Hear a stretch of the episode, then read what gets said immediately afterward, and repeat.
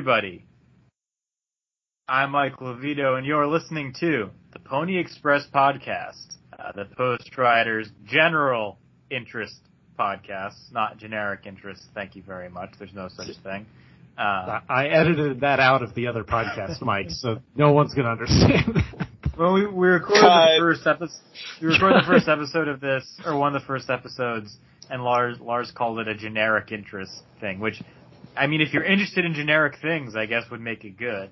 Um, but I think the point of, of genericism is that usually is not that interesting. Anyway, uh, like I said, I'm Mike Levito. I'm joined as always by Lars Emerson hey, Mike, how's it going? and by Lewis Ryan. I like how you're always joined by Lars, and then you're like, and Lewis is here too, I guess. Hi, everybody.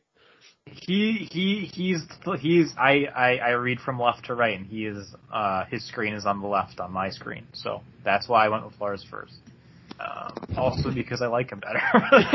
yeah. that's not true at all. Um, Mike likes Lewis significantly more. We all know. anyway, uh, yeah, we we've got a whole whole host of hot topics to talk about. Um, so let let's let's talk about it. So it's been a big like a big week or two for trailers. We have trailers for uh, the new Matrix movie, Matrix Resurrection, uh, the new Spider-Man movie, Spider-Man No Way Home, and then the new Hawkeye series on uh, Disney Plus. So let's let's start with uh, start with the Matrix Revolution trailer, Resurrections, excuse me, because this was the one that I think like surprised me the most, in that a I didn't know it was like a thing that was happening, and b it was also the one that I was like most surprised to find myself excited about because I think The Matrix is a fine movie. I have not seen any of its sequels. I never, it's not a thing I ever really think much about, but trailers seem pretty cool. Uh, and I'm interested to see what they do with this property, I guess. I don't, I don't know. I, do, do we have, what, what are your guys' relationship slash thoughts with The Matrix? Are, are you Matrix fans? Do you guys not care? Like, what, what, what's, what's the interest level? I like the first one. I remember watching all three when I was like in high school as a completionist, but I could not tell you what happened in any of them other than the first one. Honestly, my main relationship with the Matrix is the Chappelle show skit where he goes, Morpheus! Yeah, I bet Lars likes the first one up until the end when they start playing Rage Against the Machine. and he's like, I'm done. Um, I don't know. I, but yeah, there, I like the movies. Um, I like, have different opinions on the second and third ones, depending on, like, when I watch them. I do think they've probably aged better than a lot of, like, modern film sequels than, like, ones that would come out, like, now for certain movies. And I do appreciate the fact that they released two movies within six months of each other for the sequels. That that's incredible. Yeah, no, I was excited for this one because I knew um, Lana Wachowski was coming back to do this one, and that's always exciting when they get the original filmmaker to come back. So hopefully, um, it'll be something interesting and worthwhile. So I'm I'm excited to see it. Lars like texted me. I, I don't know if it was sincere or sarcastic. Like, are you excited for the next one? And I'm like, yeah, I am.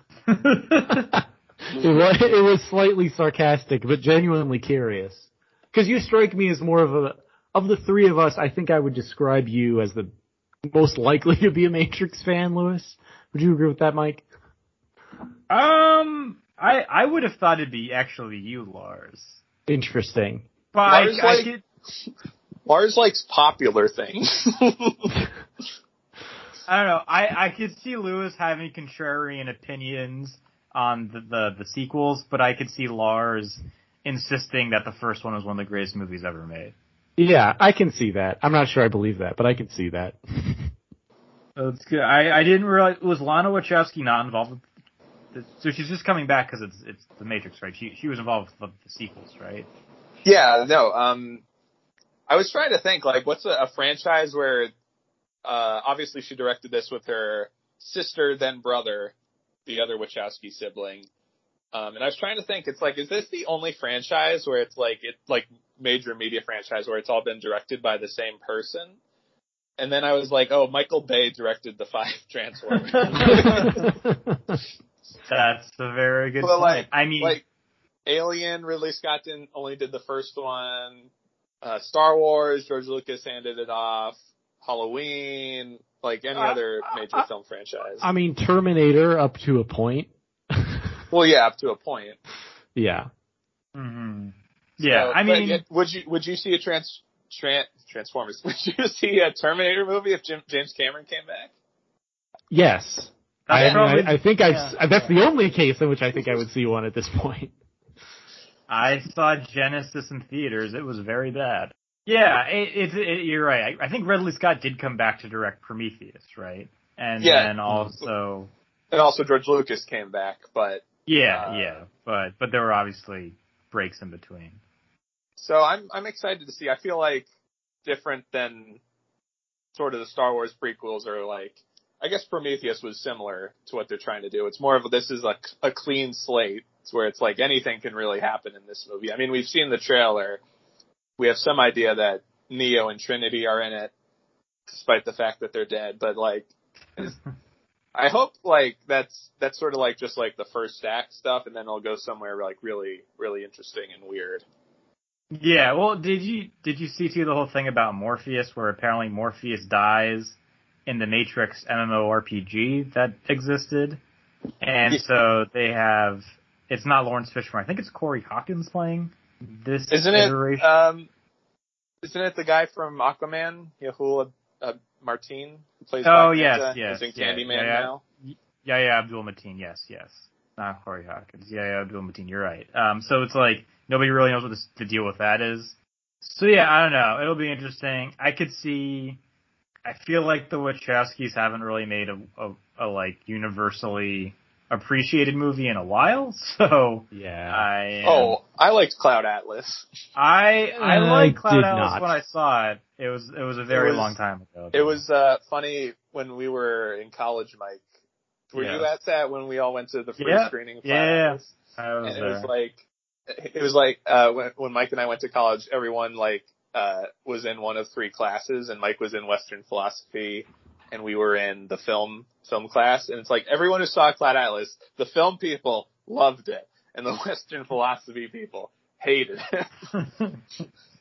well, it's Uh, funny because there there are scenes where they're literally quoting Plato in that too, which is very weird. exactly, it's a great movie. Um But also not not not only directed by the Wachowskis, Tom Tickwer or Tykwer or whatever how you Yes. his name Tom was also part of it. Yes. So yeah, that's that's the Matrix. Anything we, we, we really want out of this Matrix movie, anything we really expect, anything else about Do- the Matrix. Do you think they're gonna like directly address the red pill thing and like the Reddit thing? Well, yeah, that, that's what I was going to say. It's uh, very interesting that they're keeping that element in sort of in the movie, despite the fact that's been co-opted by um, uh, jerks on the internet and Lars for them. hey, hey, hey. Yeah, that that's a good point. Um, I I mean they they literally have the pills in the trailer, so I don't know. It's interesting too because it's like I've read people like obviously, you know these uh the the the, the phenomena, if you will, of of red pilling or using red pilling in such a way is interesting because I I listened to a podcast where this person was making like a very convincing argument that like the Matrix is about being like a closeted trans person which is really kind of the opposite of what all these people who use the phrase red pill would approve of. Yeah, I it'll be interesting to see what happens. Did, did any of you guys go to like the, the the movie's official website? I don't know if this is still up, but it's like you can pick which pill you want. Um, Oh, great. and you do Yeah, it, and it, well- it does this little spiel, but then it actually tells you exactly what time it is. you you should have seen it. Uh, It's more interesting than Mike uh, makes it sound. It's it's like an interesting. It's like it makes you imagine like all the cool possibilities that you can do with trailers now on the internet and how they can Mhm. like go into like your geocaching and tell you personal information um, Yeah. to like freak you out. Because when I saw it, I was like, "Hey, that's the time it is now. What's Yeah. going on?" But that, I think it's interesting that the, the the whole pill thing has been so um, at the forefront of the marketing. Which on one hand, I'm glad that they're sort of like taking it back from the people who are on the internet. The other time, it's like, why why focus on that pill thing? Yeah, yeah. Um, why bring attention to it? But I guess you know you're kind of letting the terror, the quote unquote terrorists win. If if if Yeah. like you know, Yes. you let them take. We don't need to let. Lars win. I, Hashtag I, don't let Lars win.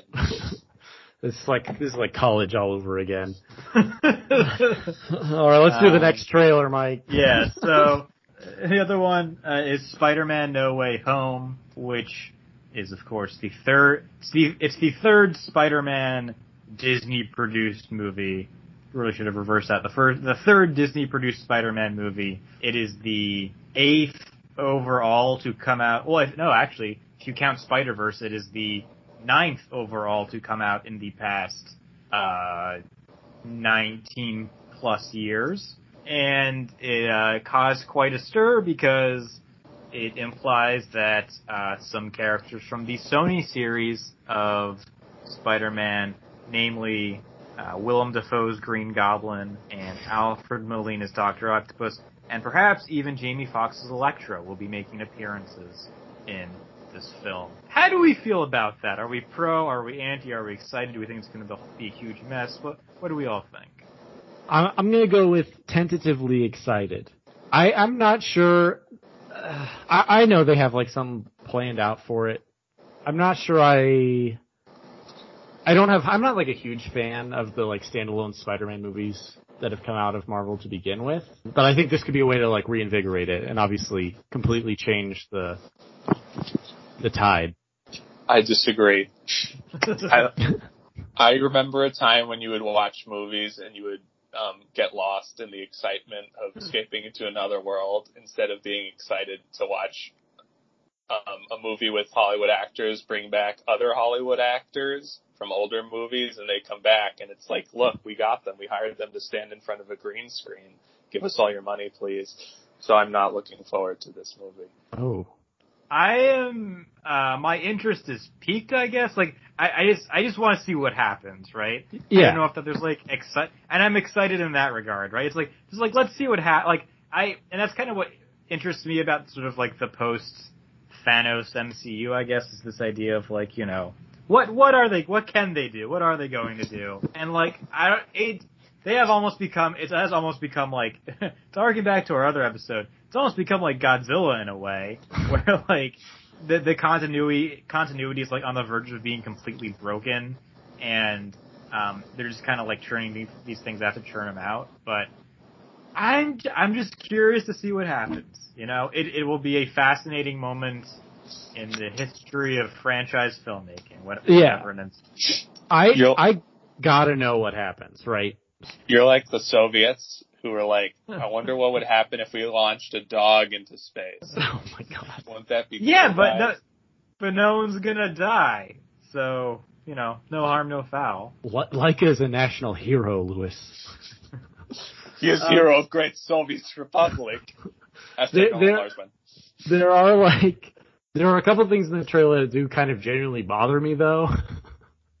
so my, the first thing is so the premise is like you know uh, they're leaning into the post credit scene of the last Spider-Man movie a lot, right? Where the it's J. Jonah Jameson tells the world that Peter Parker is Spider-Man, and that's how the plot of this presumably starts. And so he wants Doctor Strange to cast a spell to make that not the case and change the world. And Doctor Strange is like doing this. And Peter's like, wait, does that mean Aunt May won't know?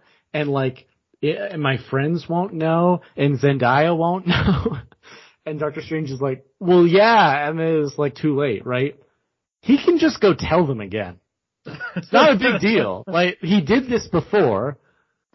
It's okay, you know? I mean, that whole thing reminded me of One More Day, which is considered one of the worst Spider-Man stories in the history of Spider-Man, where in order to save the life of Aunt May, Spider-Man cuts a deal with Mephisto to basically just retcon his entire timeline, so he's no longer married to Mary Jane, except there's one, and nobody remembers that he was married to Mary Jane, and also nobody remembers he's Spider-Man, because by that point everybody knew, except for one little piece of his soul that's constantly crying out in agony that like entertains Mephisto.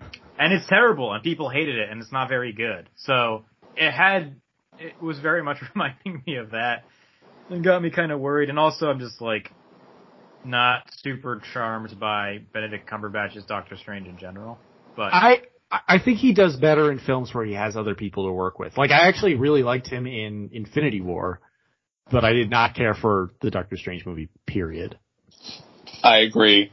He works better in films with other actors as opposed to films where he's Okay, Lewis. completely isolated. Okay, alone, Lewis. Monologuing in a blank void. a, a one man Doctor Strange show. I've I've got I have a, I have a question for you guys though. Am I the only one who is convinced that Daredevil will not be in this movie?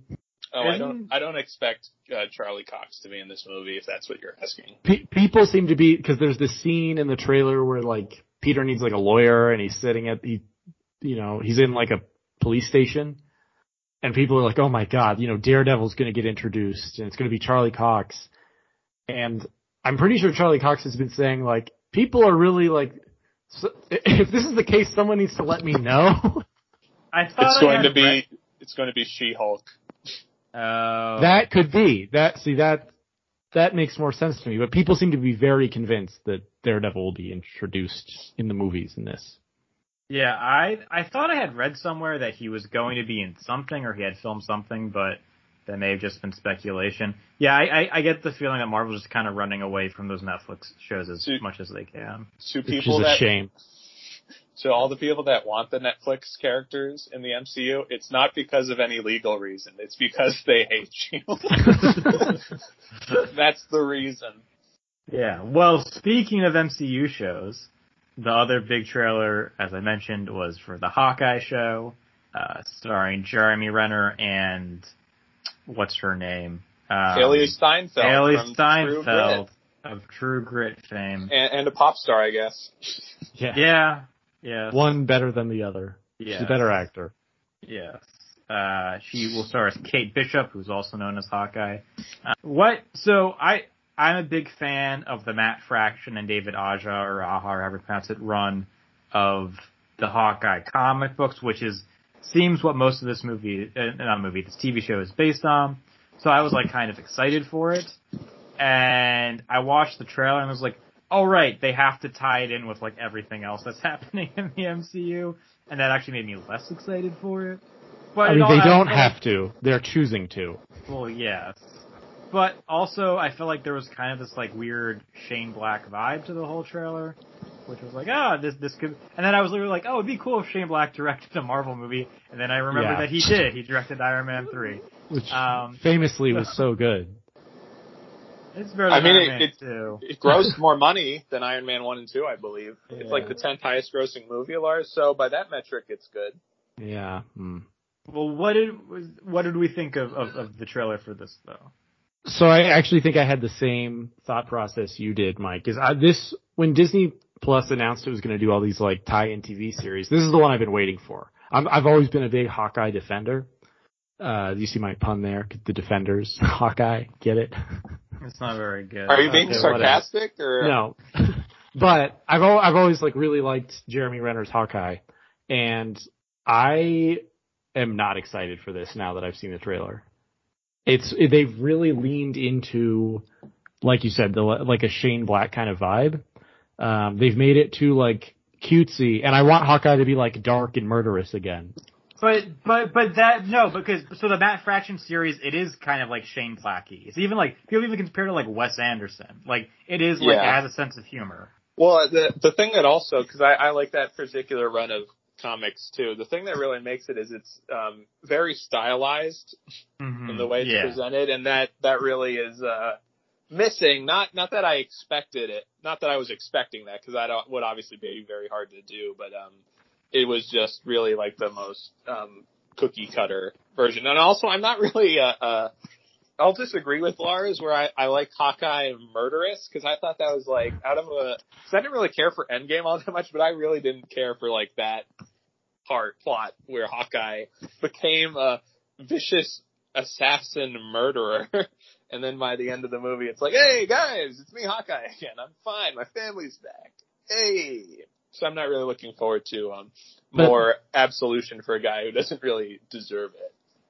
I'm, but I don't want absolution, right? I, I want it to be darker. I want him to be Yeah. Uh, Hawkeye doesn't actually get a lot of plot development, which is weird because he's one of the few features f- few Avengers who's who's like family we meet.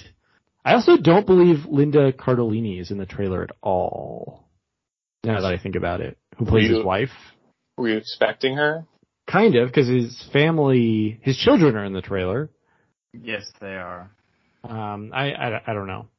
What about the Captain So- America musical guy? Oh God! Here we go. Ugh. How, Uh, do you think that's going to tie in at all? I guess it must. They must have tickets to it if they show people watching it I mean, why why would it be in the trailer if not? Um, to get you to watch it.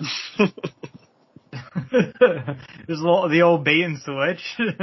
Here are some scenes not in this movie that we're going to show in the trailer anyway. Um, they, they have done that before. Yeah, the like like the the, the most recent Fantastic Four movie. Um, how, how do we feel about Jeremy Renner like in general? I feel like his stock has gone very much down the past few years. Oh, absolutely. No, I, I don't think he's like a particularly good guy. But Do you have evidence to back up your claims that he's a bad man? uh, well, he he's he's not a. I would not call him a devout feminist. Okay, And- okay, never mind. Let's let's go back to acting.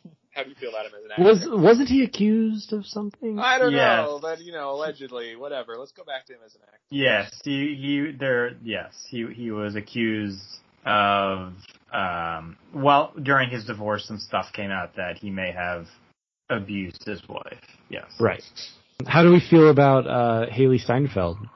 I think she's a good actress. I think she's a good pick. She I- looks like Kate Bishop. Yeah.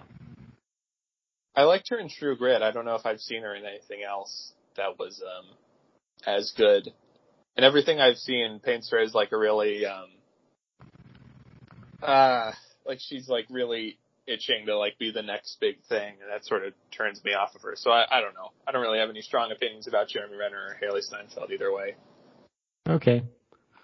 She's in she's good. Bumblebee. She's good in The Edge of Seventeen. That's a good movie. That's uh all right. Those those are the trailers. Um, But let's like move on out. Wait, wait, Yes. wait. Can we talk because of music? Did you did you like in the Hawkeye trailer when they used Andy Williams' "The Most Wonderful Time of the Year," but it was ironic? Yeah, it was fine. I mean, it worked well off the trailer. It was, you know, it's a high energy song, well, high energy song, but it's a upbeat. Yeah, yeah. Like I said, that was, you know, the whole Shane Black thing. It was set during Christmas while people were getting shot. You know, what what more do you need? So let's move on now to. I was saying move on to the real world. I guess this is not about fiction. This is about real life.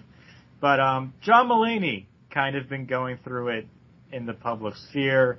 I just to get to give you guys a quick rundown. Not that I'm sure you need any reminder. So he was in rehab. He filed divorce from his wife for a long for of a few years. Um, he is seen hanging out with Olivia Munn. It is revealed quite recently that Olivia Munn is pregnant, and he talked about all this on Seth Meyers. I not actually watched the episode though, but um, yeah, it's been like a whole like I don't know. I spend way too much time on Twitter, so maybe I have a uh, skewed perspective on this, but uh, seems like uh, a lot of people are talking about it and are unhappy. Do we? Are we like? Are people? Are, are you guys like? Do you have feelings about it? Like either way? like No. I, I, I don't think, uh, I, I don't care. He's like a, a private person. He hasn't done anything wrong that I'm aware of.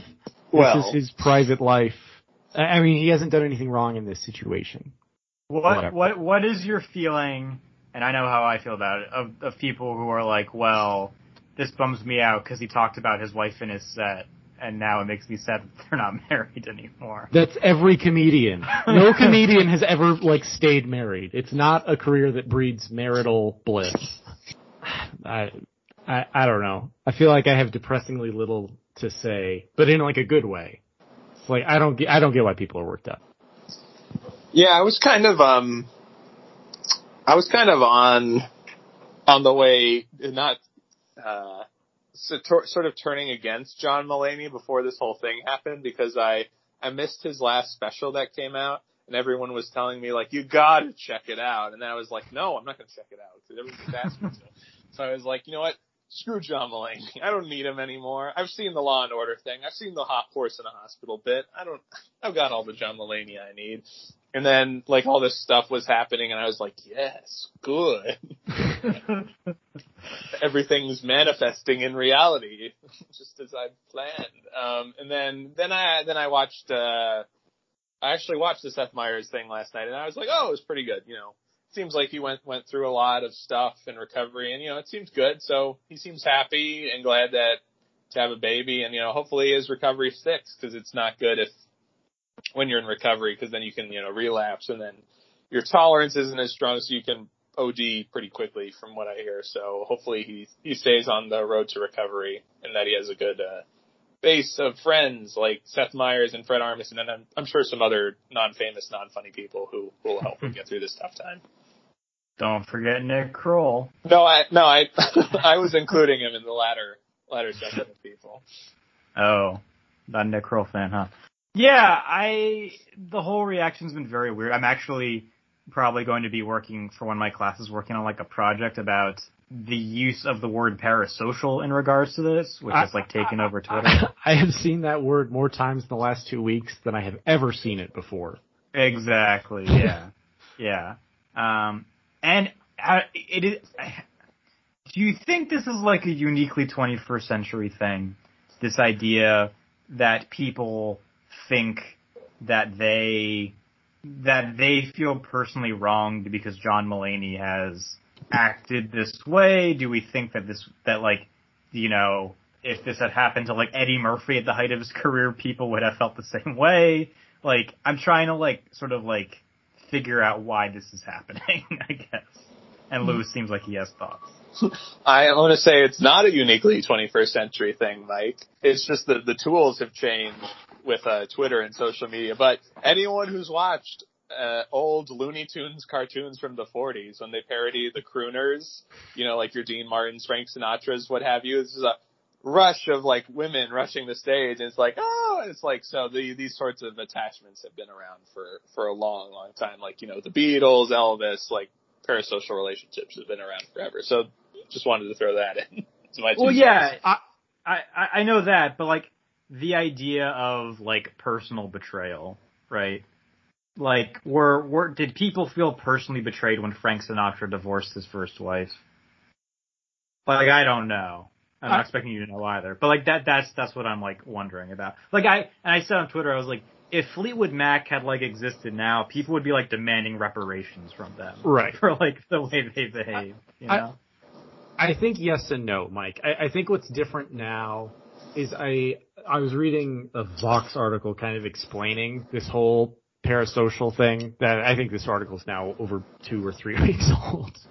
But and and they were they made the point uh actually this ties into a sister podcast of ours, uh Watching Mates.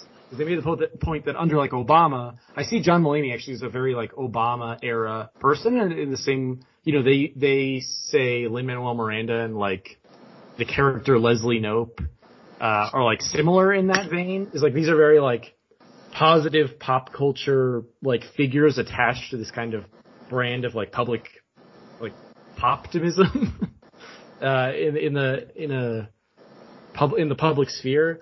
And like John Mulaney is very much in that crowd, right? As I, I see John Mulaney as like an Obama era comedian, and I think that's what is slightly different in this situation. Yeah, I guess I I guess that makes sense. I don't know. You were kind of shaking your head, Lewis. Do you disagree?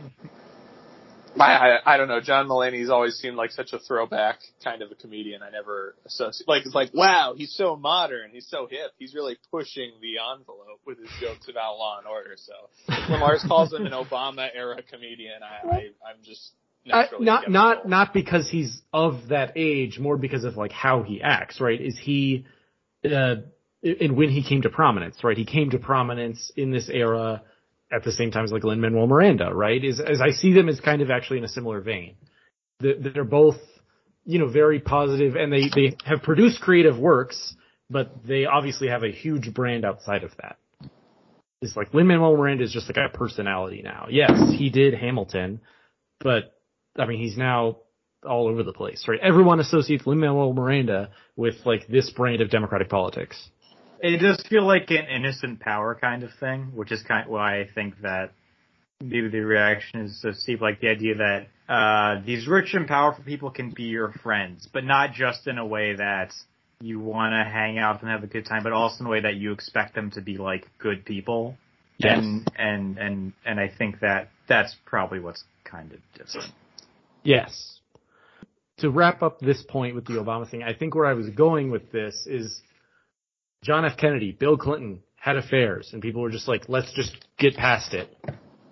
In Obama's case, there were people like I. I remember being told it's like if I found out that Obama had like an affair, I would be crushed. And I feel like that was not the prevail. Eh, it's ironic, right? Because we're in a way more progressive place socially now. But I feel like we put that standard on Obama that we would not have on clearly Bill Clinton or John F. Kennedy or, you know, FDR. That that is true, Lars. That is an interesting point. But I was thinking about this last night, and it's like sadly, it's like a story. Uh, sadly, it's like a truism that I think applies to every American's that we love to watch a rising star, but we love even more to watch them fall. It's just for whatever reason we like watching people succeed, and then when they get too successful, we're just waiting for that moment to pounce, swarm in, and that's what's happened with John Mulaney. It's happened with other people before. It'll happen with more people next week or the year after that. It's just whatever. Yeah, Yeah. it's interesting too though because it's like I feel like he's now in like the the bounce like the rebound. Like I don't think that he thinks that.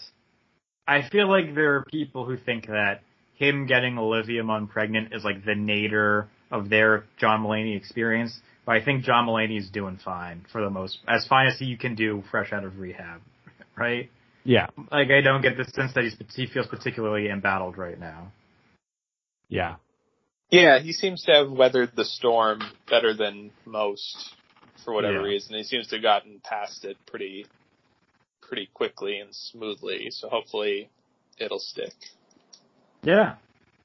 Well, we wish him and Olivia Munn and their impending child the best. Yeah. Okay. Yes. So all the people that wanted to know what we thought about John Mulaney, now, now you know. So in more recent news, this just happened today. Uh, Rolling Stone, that magazine, they released an updated list of the 500 greatest songs of all time. They had they had released a, a list in 2004, but obviously the world has changed a lot in uh, you know a decade plus since uh, that list came out, and so they have released a new list. And not, it, it, it, like whenever you talk about these things, right? It's not just that new music has come out, which is obviously a big thing, but it's also that the people who write about music change, right? The people who vote on these things have changed, and as such, the list changes as well. So I think let, we're gonna run down the top ten songs in this list, a list that I have a lot of problems with. Outside of its sheer concept, I think the idea of trying to make a list of the 500 greatest songs of all time is kind of stupid. But uh, yeah, let, us go with number 10. So number 10, they have "Hey Ya" by Outkast. I feel like that's actually a pretty good spot. I, I don't mind it. It's it's definitely one of the like most famous songs of all. Everyone knows that song, yeah, and it's good. It's a good song. yeah. Yeah, I was going to say it's certainly a song I know that I have heard of. Is it like is it transcendently good? Like does it did it change the music? I'm gonna argue yes. I'm gonna argue it's definitely possibly the most transcendent song from the 2000s. I'm sure Mike's gonna be like, whoa, whoa, whoa, but I'm not far off. I I think you could make a, a very good case that is the greatest song from the 2000s. Well, well, there you go. Wow, Mike and I. And there you go. I, I Daft it- it is- Punk included? Yes. They- I mean, Daft Punk would be on wasn't, that didn't do a lot during the 2000s. The It's biggest stuff was in the 2001. Discovery was 2001. The album. at least. Yeah, but Discovery is not a great Daft Punk album. well, What are you you're talking you're in the about? minority on that feeling, Lars. Okay. yeah. Like what are you talking about? world. Um, Okay. Even even if I'm not like also the hugest fan of it, but the rest of the world disagrees. Sure. Um, Fair. But yeah, I think this is the only 2000 song in the top 10. I'm okay with that. There is, uh, I think it, there is at least one Daft Punk song on. I haven't read the whole list because it's 500 damn entries long. Don't spoil anything yet. yeah. There is at least one Daft Punk song. Get Lucky is on here somewhere. Yeah. Um, but Outkast, yeah, it, it's a song that I think has become like timeless. Like you can't really date it. Even, even like even my parents who do not like rap like this song. But So- it's not even a rap song. I think that's what, par- part of what makes it transcendent. It's Yeah. actually very hard to like pinpoint. But I don't Yeah. know if exactly your parents bringing it up is a point in its favor. Doesn't that take away cool points? Because like my parents brought up this song not too long ago too. It's like I- eh, I, It's I, not I about think coul. It's it's it's, it's about It's reach, about not necessarily lame. cool. Um, the fact that it can still sound cool even though your parents like it is what matters. Number nine on the list is "Dreams" by Fleetwood Mac. A good song. I don't think it gets ranked this high if that like viral stuff about like listening to Dreams while you're on a skateboard doesn't happen.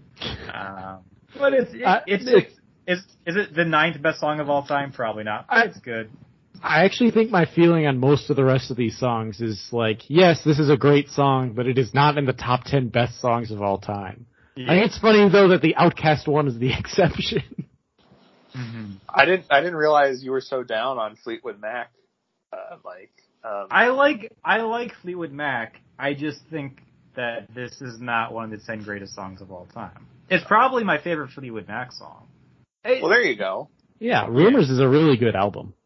but yeah. like, I, what annoys me about this song though, and this is a very personal and specific thing, but like, I was at a bar the other weekend, and there was a jukebox there, and this guy went to the jukebox twice, and it was like like three songs for a dollar, and both times he picked Dreams, and I could just tell he was waiting for someone to be like, "Oh yeah, good choice."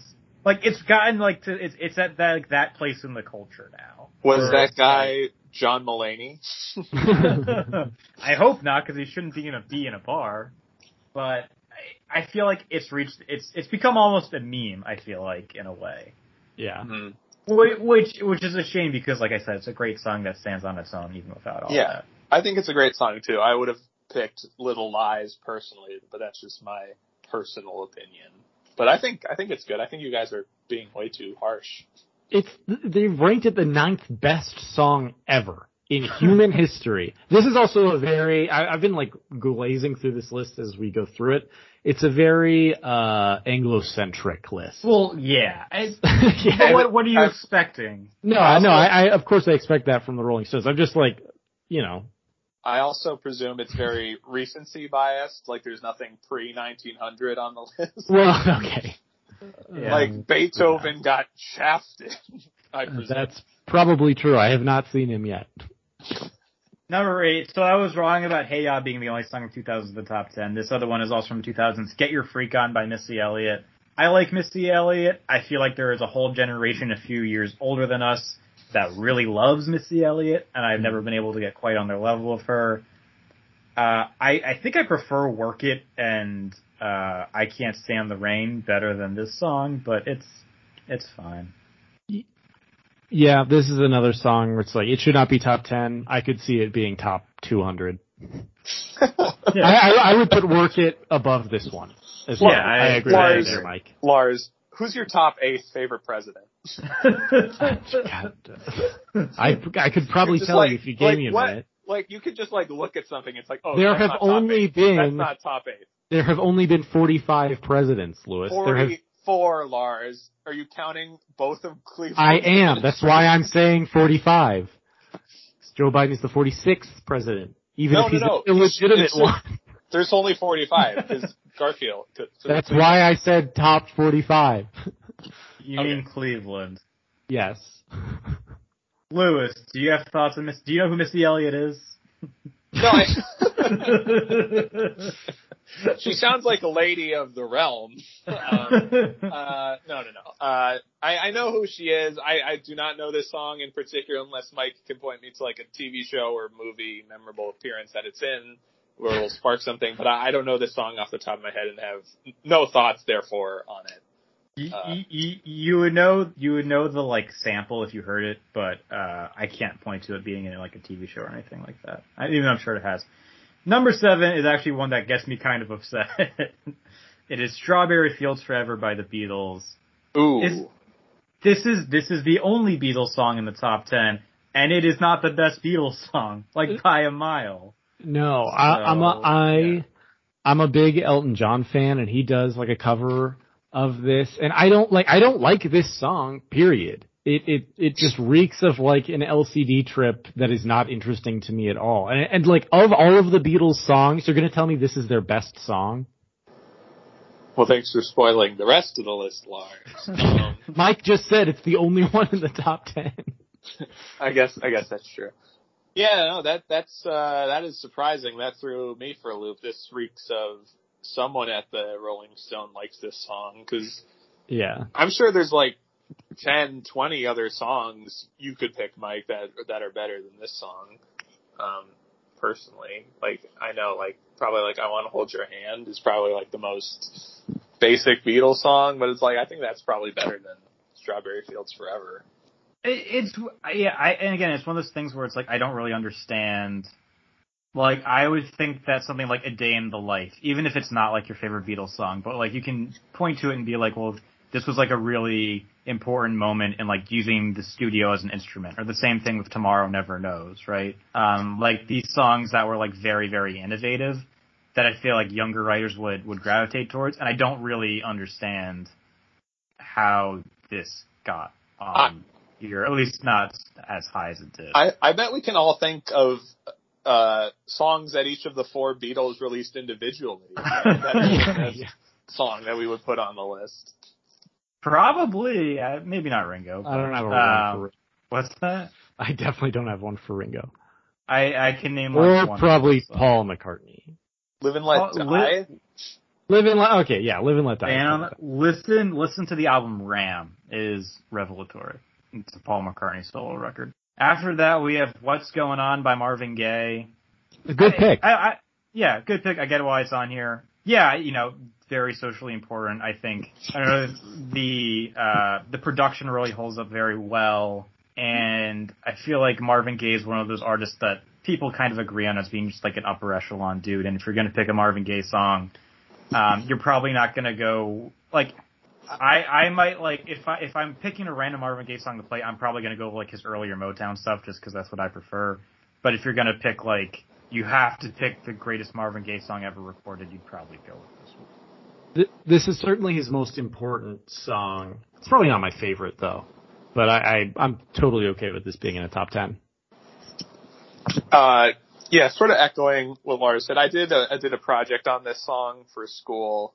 Not like a big extensive thing, but like I understand its cultural and historical importance. But yeah, like me personally, it's um, I don't I, like I I've heard a lot about Marvin Gaye, but I haven't. He doesn't really like I don't like connect with like a lot of his music. So, uh, but I understand its cultural importance, so I understand why it's on the list. Yeah, so that that's a good choice. Number five, uh, "Smells Like Teen Spirit" by Nirvana. Al always interest. It's just always interesting where they kind of like try to slot in Nirvana. I, I, I like Nirvana. My guess is I'm probably the person on this call who likes Nirvana the best. I, I like like three of their songs. I I cannot think of this song without thinking of the very literal interpretation and use of this song in Moulin Rouge, where the people are going, "Here we are now, entertain us." You're- I- like going into a theater. I was gonna say I can't think of this song without thinking of the superior Weird Al Yankovic "Smells Like Nirvana" music video, which I I want to know if Rolling Stone was actually listening to "Smells Like Teen Spirit" or maybe they accidentally put on "Smells Like Nirvana" because if they were, Weird Al was robbed of this spot on the Rolling Stone list. Um, yeah, I don't know if you have anything more to add about it, but I, that's pretty much all I have to say. Well, I, I Yeah. think it's interesting. So, yeah, people like always treat this song as like a lightning bolt moment in the history of music that sort of uh, brought the alternative to the mainstream and just really kind of upended the the music industry and like killed hair metal and all this stuff. And like, I'll have to take their word for it because I was not alive in 1991. But it's it I, like I don't know that that I I just would really love to talk to somebody who was like a teenager when this song came out and be like, was this as big a deal as everybody says it was? Right? Because it's very hard for me to imagine music like Nirvana's making such a huge impact on the broader culture that it really changed the way people thought about music. Because it's just the kind of music that is not popular right now, really. I mean, there are lots of bands who are inspired by Nirvana, but none of them are getting like played on the radio or having like a huge impact on anything on the charts. So I just, um, the the their level of fame just has always like I've never really had a good reference point for like how big they were. It's not my favorite Nirvana song. Drain You is probably their best song if you ask me. But I guess if you feel like you have to have an alternative rock song in the top ten, this is probably what you're gonna pick. So yeah, whatever. I was actually talking with uh, Jonah Ray, and he was talking about how Nirvana or Nirvana and Kurt Cobain sort of changed everything, and he was like 10 in 1992 for reference. So I would, you know, that, that Mhm. that's some sort of firsthand account of how they changed music forever. All right. Well, after Lewis picks that name off the floor, Yeah, we're- no, that that that is good context though. Yeah. So I, I it probably did. It's just like hard for me to comprehend, I guess. Number four, we have "Like a Rolling Stone" by Bob Dylan. So this was the number one greatest song when they did the list back in 2004. Interesting. It's probably, I, it's definitely the most famous Bob Dylan song. I, it's probably one of my favorites. I, it- it's a really good song. I really like the song. Um, it's a great chorus. You know, I'm not one of those people who think Bob Dylan is like a prophet, but I appreciate him. And this is my fa- one of my favorite Bob Dylan songs. I don't really have much else to add aside that it makes sense it would be ranked so high. I'm just gonna say I don't really care for Bob Dylan. Certainly his voice. Like his writing, yeah, I get he's a great writer. I'm just not really a fan of his music. Like I, I for me, he musically peaked with the band. so this is not my cup of tea, but I'll I'll acknowledge that and say I don't know. I like when he went electric. That's my Bob Dylan. I mean, I, I I know all the stories about Bob Dylan in the '60s and whatnot, so I'm. Uh, I guess they had to pick one, right? They couldn't just say like the entirety of his '60s output because this is what like won him the Nobel Peace Nobel Prize. Nobel Peace Prize. I I, sh- I cut myself off.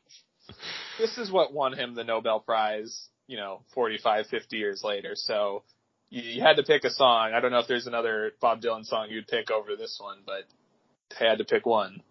Yeah. If I I believe he's the most represented artist on this list. Um Hmm. at least if or he's like in like the top 3 at least. So, um yeah. Number 3 is a change is going to come by Sam Cooke. I think you can make a very good argument that this should be number 1.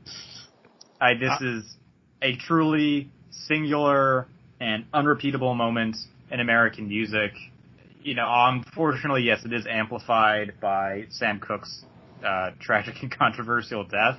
But uh, I think that it is one of the finest vocal record vocal performances ever put to wax. Um, a truly transcendent arrangement, and just a really perfect song about hope in a time when someone like Sam Cooke may not have had a lot of hope to begin with.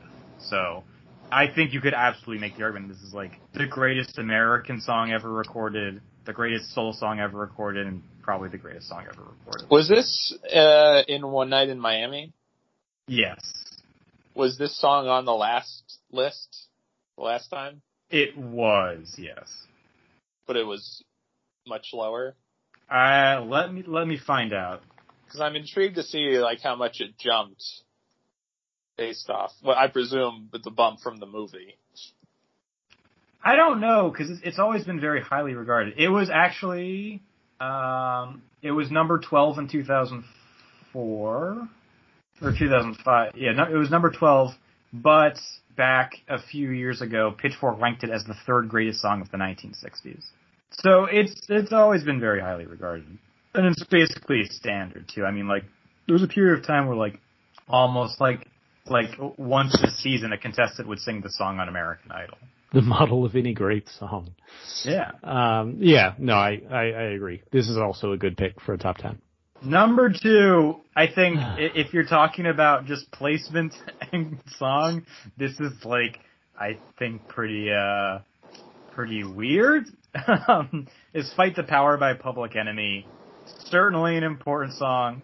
Certainly an important group. I would also say probably not the best Public Enemy song.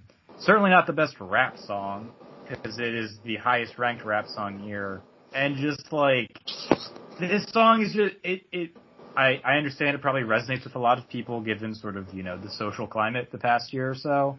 But like, it just sounds so dated. It is so late 80s, early 90s, and it is just so, it just sounds so creaky to me. Even though I recognize that it is a perfectly fine song, I, it is just not, it's not better than a change is gonna come. I'll at least leave it at that. I, I, I agree. I, this is definitely. I, I'm not even like a huge fan of this song. I'm not a big Public Enemy fan to begin with, but your point that like this is the highest ranked like rap song is like pretty damning. It's just not like I get it's one of the most important rap songs, but it is clearly not the best. I actually think it's very repetitive and gets kind of grating. And that's how the power wins. Honestly, I am shocked and chagrined at the way you guys disrespect Fight the Power. A great song, featured in a great Spike Lee movie, Do the Right Thing. I, I just can't believe Yes. it. Anthem for the 80s, an anthem for today. How dare you? Is it the I'm second you guys- best song of all time, Lewis? No, but it is a song I enjoy listening to over and over again. You would. Um, I do. I made a website for Spike Lee uh, for class. It was part of an assignment, and then I had that song playing in the background when you were on the website. over and over.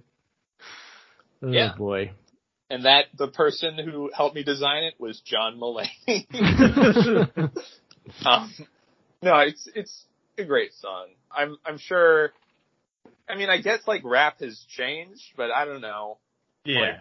Would you? Well- I, I I I don't know. I mean, I I don't care for like a lot of rap. It's like it doesn't need to have like cursing and whatnot and be all all slick and talk about uh, bitches and hoes and rims and Please Drugs. release an album, Lewis. and whatnot. But you know, fight the power is a catchy song with a relevant message featured in a great movie. It should be on. A, I'm I'm glad it is sending opinion here. It should be on this list. It just should not be where it is. I, I would put it in like the 300s.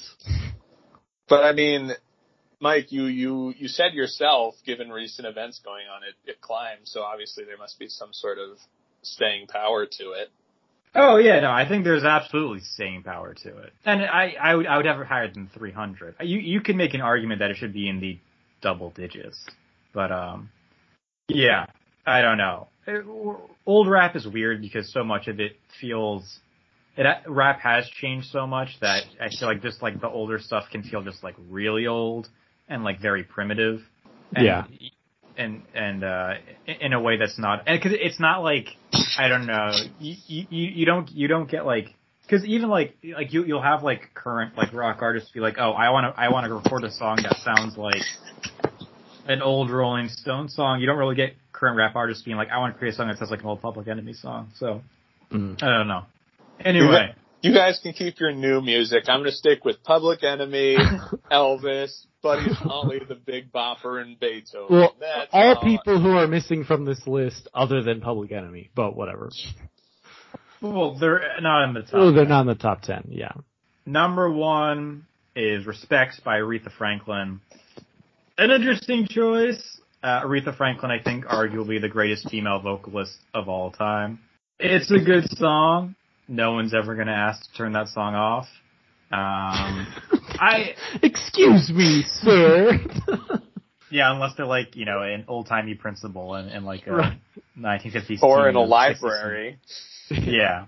It I it seems a little I, I don't want to say it seems a little high. It's probably a top ten song. Don't know if I'd make it number one. But I can't argue with being here, so yeah. Yeah. It, not my favorite Aretha Franklin song, but it's definitely her most important. I I probably wouldn't do top one, but it'd definitely be top 10. Top, maybe, I don't- probably top five. Now that you've told me the top one and all the top ten now, I feel like this is list is very reactionary to like things that are going on. Like One Night in Miami came out with Sam Cooke, and now we have like two competing Aretha Franklin properties. So I'm wondering. Yeah. It's just it all feels very uh like Rolling Stone wants to pat themselves on the back. Um, yeah. That is a good point, Lewis. I think there is some truth to that. I think, and I think, I think a lot of it is just subliminal, right? I just think people like, or subconscious rather. I just think it's people like have been thinking about Aretha Franklin because of the Aretha Franklin movie, and it just kind of slips into their minds. I don't necessarily know that that's 100% intentional. For reference, though, I'm just going to run by very quickly what the top 10 of the 2005 list was, just so we have a point of comparison. Only two songs from the current list was in the former list. So the 2005 number 10 was What I'd Say by Ray Charles. Number 9 was Smells Like Teen Spirit by Nirvana. Number 8 was Hey Jude by the Beatles. Number 7 was Johnny B. Goode by Chuck Berry. Number 6 was Good Vibrations by the Beach Boys. Number 5 was Respect by Aretha Franklin. Number 4 was What's Going On by Marvin Gaye. Number 3 was Imagine by John Lennon. Number 2 was I Can't Get No Satisfaction by the Rolling Stones. And number 1 was like Rolling Stone by Bob Dylan. I was wrong about there only being two. In, the, in, in either list, there's actually like four. Um, And going back to recency bias, I know Imagine sort of got a lot of flack last year because Gal Gadot arranged a sing along. So I'm wondering if that like completely took John Lennon's song off the list. no, it, it, Imagine is number 19. I think Imagine's a good song. I'm just gonna put it out there.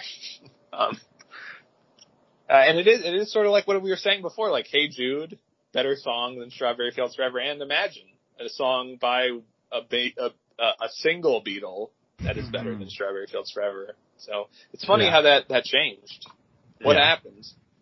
Different writers, probably, right? Yeah, well, yeah, different different voters. And for reference, we we talked about what the highest ranked song from the 2000s was. Highest ranked from the 2010s, number 20, "Dancing on My Own" by Robyn. So, hmm. yeah, do with Interesting. that information Is what it you. Dick Grayson? no, actually, this was Jason Ty. It was after Dick Grayson left the band. All right, I, I think have- we really don't. What? I was going to ask a question about the list no, do it. Because you said it came out in 2005, right? Mm. And I know in between that time, the documentary "Searching for Sugar Man" came out, featuring the music of Rodriguez. Is any song by Rodriguez on the list? I don't believe so, but I also do not know for sure.